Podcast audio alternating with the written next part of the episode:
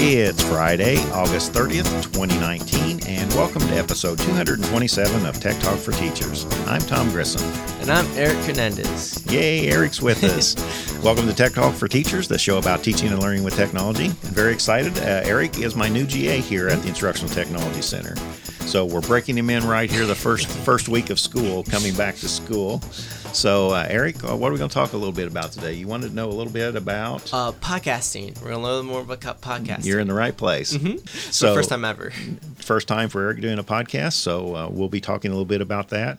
And then we've got a couple of technology picks of the week, I believe, to share with you this time. And uh, be sure to check out our show notes for uh, links to those. So, we'll go ahead and get started. So, here we go. Here we go.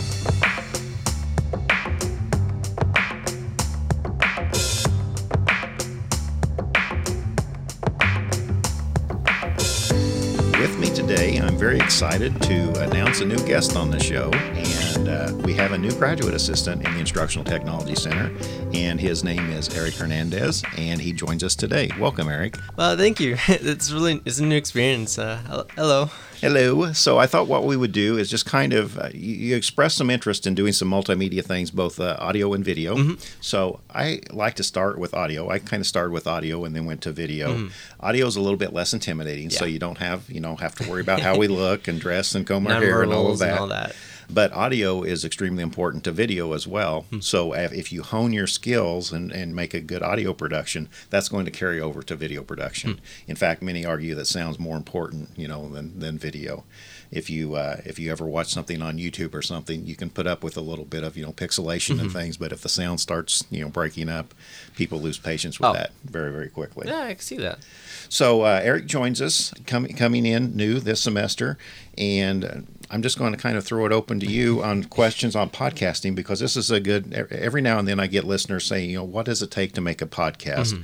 And we're set up maybe I would say mid range uh, in mm-hmm. setting up a. Uh, you know, a little podcast studio here, which is just actually in my office. It's very minimal equipment. You can actually just start with your phone. You know, anything that will record sound, you know, we can do. Uh, so ask away, I guess. I guess like what what have you done since you have told me you've been in a position for quite some time? What like other like media things have you done? Well, anything instructional, you know, with instructional technology, and since more and more of the world is moving online, one of the challenges, and I take it as a challenge, is I often have professors coming to me and saying, Well, I do this in my face to face classroom. How do I do it online? Mm-hmm. And nine times out of 10, I can find a, a, a workaround that is good or better than what they're doing in their face to face classroom. Hmm. So I, have been doing this, the Tech Talk for Teachers podcast. Uh, we've been doing this since 2007. So yeah, it's, mm-hmm. it's been a while. uh, but consistency is very, very important. I think the average podcast lasts 20 episodes. Oh, so we're on, I think this is 227, 227. Wow. so I think we broke the 20, the 20 barrier and we're still, we're still going strong. But you have to commit and mm-hmm. make a schedule like anything else yeah. and gradually get better. For a long time, way back in the day, whenever I first started, I, I remember I literally was just using like a little $10 Radio Shack microphone and I say Radio Shack, they're not even in business anymore. so some of our listeners might even know who Radio Shack is. Yeah, I actually do. I remember Radio Shack. You should shop there. Yep. So they were an electronics store. Mm-hmm. But my philosophy is I want anybody, any K 12 teacher, uh, any professor, university, or you know just the general public out there, to not be intimidated and, and ex- you know expect that you have to go out and spend a lot of money to do this. Mm. As I said, today's modern smartphones are very very good. Yeah, I remember I've been seeing like apps like there's like tons of apps that can do various just a, things. Just a voice recorder. Mm-hmm. That's all you need. Start with the sound. The important thing is start because people wait. It's like, well, I got to be perfect. I got to have yeah. this. I've got to have that. And let me just make a little audio description of what we're set up here. Yeah. We literally are sitting in my office. Mm-hmm. I have a microphone sitting in front of me. Eric has a microphone sitting in front of him. These are a little bit more sophisticated microphones. These are called condenser microphones and they're uh, Heil PR40. They're made in Chicago, Illinois. So that's one reason I go with them. But they, they have a very nice sound. So they, they are a step up, mm-hmm. you know, from you know from just regular off the shelf, you know, consumer type. I also have a mixer. And a mixer is just simply a, a little device off to the side that each one of our microphones plugs into and they're called inputs. So I have my microphone plugged into input one, Eric's is plugged into input two, and that way I can control the volume with sliders on this mixer mm. independently. So that's and the mixer just takes those input sources and mixes them into one. So if we had a third guest or a fourth guest, you know, everybody would have their microphone. This is also how I do it with our EIU Innovate uh, podcast that uh, Dr. Hendrickson does with, from our grad school. Uh, he comes in, brings a guest in, and just does an interview. And I'm recording to the mixer. And from the mixer, it's going into a digital audio recorder. And I prefer recording to the digital audio recorder than directly to my computer. It's always been more reliable. You know, you don't have to worry about something happens to your computer if it gets busy or something like that. I'm recording directly to an SD card over here on to my left. We both have headphones on, so the headphones help us as you know the the uh, as the podcast people presenting to actually hear. So if I notice that we're you know sounds fading out a little bit, I can bump the volume up a little bit or down if we're too loud. So that's just kind of the basic setup. And usually, you know, uh, like I said, these these microphones are a little over three hundred dollars, I believe. So these are a little bit more expensive one. The other one that I have over here is an SM58 microphone, and it is about a hundred dollars. Not yet, uh, oftentimes under a hundred dollars. And that's actually one that you'll see performers use a lot on stage. That's a Shure SM58, and if you kind of notice on stage and things, a lot of a lot of singers use that. It's a very very rugged yeah. microphone. And it's more omnidirectional, meaning that it'll pick up sounds from around versus these. I'm going to lean in. I want you to hear the difference in my voice as I get closer. And then back away. And back and back, back, back, back away. So the radio announcers really like the condenser style because they can get right up on it and talk, and it is a little bit more so. bassy. so that's it. I mean, like I said, like anything else, perfecting your craft takes years and time and iterations, and you learn, learn little tips and tricks along the way. But uh, that's basically it. I'm, I'm glad you're taking this opportunity to uh, to come in and talk to us because this is something for you. Mm. No matter no matter what your subject area, whatever you're you know going to graduate here from EIU, this is a good experience because now you can put this on your resume. it's like I made a podcast yeah, at the ITC. It's the first time. It's, it's it's so new. It's like ah, oh, it's so cool. so the the other things. Let's just talk a little bit about we've only been here one week, so we need to yeah. qualify that. So Eric is brand yes. new. I'm refreshing. Break, breaking breaking him in here, and uh, you know, we we just got so many opportunities and things to work with. So what do you think so far? Uh, I think it's pretty great. Like, because back at my old university, I was an IT person in the medical college at my uh, previous university at University of Iowa and I was also an RA back there. And coming here is like a combination of the two, where I could like still I'm still an IT person and get just do stuff like that, but we're focused in the College of Education. So oftentimes I'll meet with uh, um, students from the College of Ed, and I get to do bulletin boards, which I really really do enjoy. Mm-hmm. I'm currently on working one right now, almost done. It's got digital letters and I really like it so far. I like. I'm actually like. I'm always excited to go back to work. Yeah, well, good, good.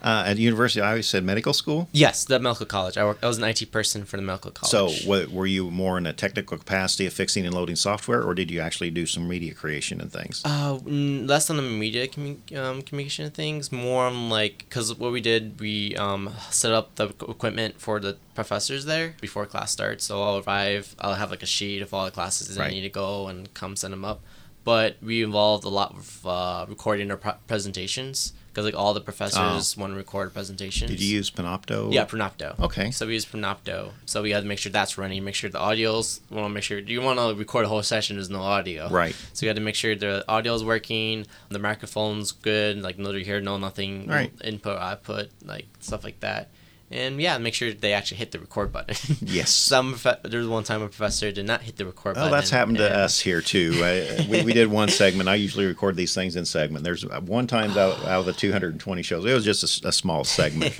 but uh, I got that's that's a disadvantage. I'm running everything. I'm the, I'm the announcer, the speaker, running the, the mm-hmm. mixer here, having a conversation with my guest, and trying to do that. And it's like, oh, and as you say that, I'm looking over here. Yes, I did press record, so we are we are recording right now. But it has been known to happen. Yeah, because it's uh, just one little button. Sometimes it's easy, yeah. easy to glance, glance well, over. And and one of the guests that I had, and this particular model, I'm using an Edirol R05, which I'm not even sure they make this model anymore. But on this particular model, a solid red button means record. Okay. And one of my guests saw it flashing red Oh.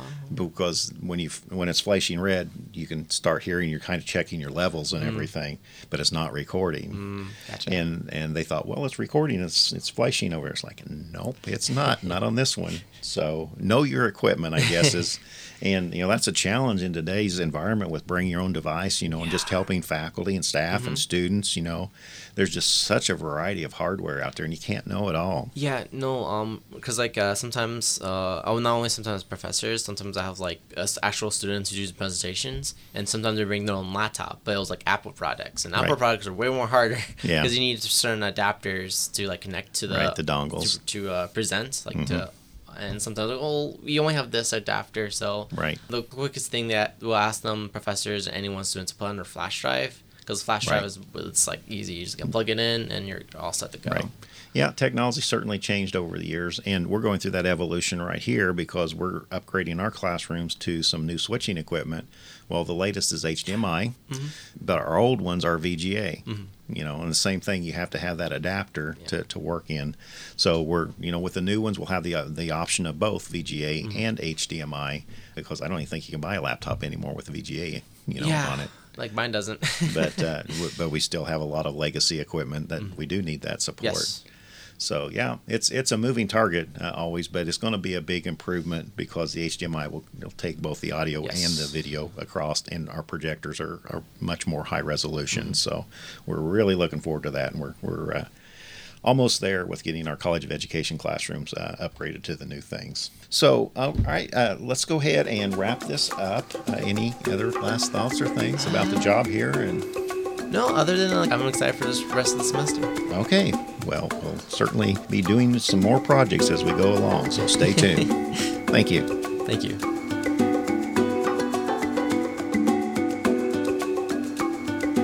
My technology pick of the week this week is a new service that's uh, really becoming quite popular on my social media network, and it's called Wakelet, W A K E L E T. And this is kind of a social media slash listing service. It kind of reminds me a little bit of uh, Tumblr, but it's a very, very clean interface. And the social aspect of it allows you to essentially make like little miniature, mini uh, multimedia collections and share that out there with your friends. And they also have the ability to uh, have collaboration without the need, you just need to share a link, but without the need of the other person setting up a user ID and Yeah. password. That has pluses and minuses out there. You need to be careful with, obviously, who you share that with, or you can make it completely private, or you can make something called unlisted, which is typically what I do so that I can share that unlisted link out there. Uh, with somebody, and it's a very, very clean interface. A lot of people in the Microsoft Innovative Educator community are really starting to use this. It's it's a clean look, and the other recent, you know, recent as of this summer feature, and I don't know if I shared this with you, Eric. Microsoft has put a lot of emphasis on accessibility, and they're building in like screen readers and, and things uh, into all their software. And now they're releasing uh, with Immersive Reader, which has been around for quite a while, uh, to third parties. And Wakelet's a third party uh, service out there. So I've got a little symbol here, and anytime you have a block of text, if I click on that, that takes me into this immersive reader m- mode, which this was designed with uh, research based on dyslexia. Oh, cool. So you can come out here and, uh, you know, I can say, show me the nouns, verbs, adjectives, show labels. I can come out here, obviously change the uh, font. Uh, if you're having trouble with visual crowding and things, I can take this down to one line. So I'm kind of doing a demo here uh, over audio. I'm trying to explain this as we go through, or three lines, or I can hit. That's, let me turn my speakers up just a little bit here, and if I hit play, The Instructional Technology Center at Eastern Illinois University is a teacher education resource center. So I'll just pause that. But I can control the speed of that. I control the size of the font. So if you have visual problems and you need to increase your font size, you can do that. That's so cool. But just the ability to read back the words in audio, you know, anything, you know, that that's that you paste into a text box there is now accessible uh, in Wakelet via the immersive reader. So that's a big plus. This has been going on for a while, and I finally jumped on the bandwagon here in the last couple of weeks. And I do like the clean look. This is something that would be very valuable for instructors to go out and share like a list of you know, interesting links or something or resources out there for the web. And because it uses embeddable content, you kind of see the preview, and you can actually, like a YouTube video, if you if you uh, list a YouTube video in Wakelet, you can actually play it in line, so you can kind of do some scope and sequence out there as well. And it's just a nice, clean way. We've got some SoundCloud out there, of course, OneNote. Uh, and then here's a YouTube video uh, that I have. So very nice, clean. I, the list of links are useful, but they can become overwhelming. And this is just kind of a nice way that I kind of I, the way that I'm using it. I'm using it to kind of focus. Here's the cream of the crop. Here's the best of the best links. And uh, you know, just try not to overwhelm students. Well, here's a thousand links on everything you want to know about podcasting. you know, so I could go out there and make a wake, uh, wakelet, you know, of Tech Talk for Teachers and say, you know, 10 of the most popular episodes of Tech Talk for Teachers. And there it is. So I will provide a link in the show notes for that. So uh, if you're interested in uh, sharing uh, some social linking sites out there, be sure to uh, check out Wakelet. So that's my tech pick. That sounds very cool. Well, for me, that would actually be very helpful for me too. But for me, I, I what I'm bringing in is a GroupMe. GroupMe is something that I've been using a lot lately, especially my undergrad. Like it really picked up, and when I was in my undergrad at University of Iowa, and it was kind of ha- happens like uh, con- uh, like subconsciously, almost like it. Like oh, everyone, a- anything with group project related in schools or classes, everyone, oh, okay, can I have your GroupMe? Like we set up a GroupMe just because it's really nice where all of us could just like be in one place ins- instead of just texting each person individually. And it's very instant, so it's instant communication. Everyone's all in this one place, and you can see, um, communicate different about ideas and stuff like that. Work on paper, to, like get to make sure meetups and stuff like that. And the cool thing is, you just put their ID in, and simple as that. And I use it for, um, I still use it today. Uh, I think we have one for my cohort. Um, Okay. and like we'll like touch base if anything. Yeah, like like many social media, you kind of have to have that critical mass of users out there for it to become useful. Yeah. I, I mentioned when we were talking about the show that you know I tried GroupMe uh, some time ago, and it just never really did click that we didn't have either enough members or some of the key members of the group that I wanted to communicate with. So you kind of always have to groom these social media tools around your interest, and you know have that critical mass of for for it to become useful for you for everybody. So. Uh, so you say you are using it here for some EIU uh, related? Yeah, I, I um I think we have like a group meeting set up. Um, Okay.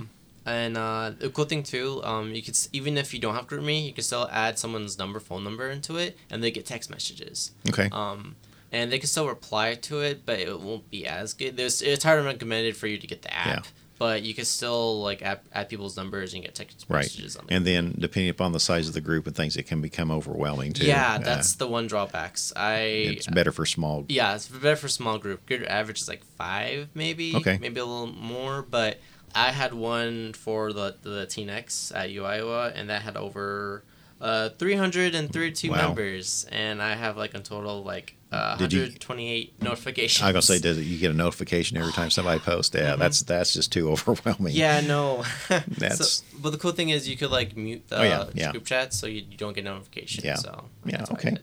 All right, I had signed up for that some time ago, but like I said, it just didn't take off with the group that I was working with, so I might have to give another look at GroupMe. So we'll provide a look uh, link in the show notes for GroupMe as well. Thank you very much.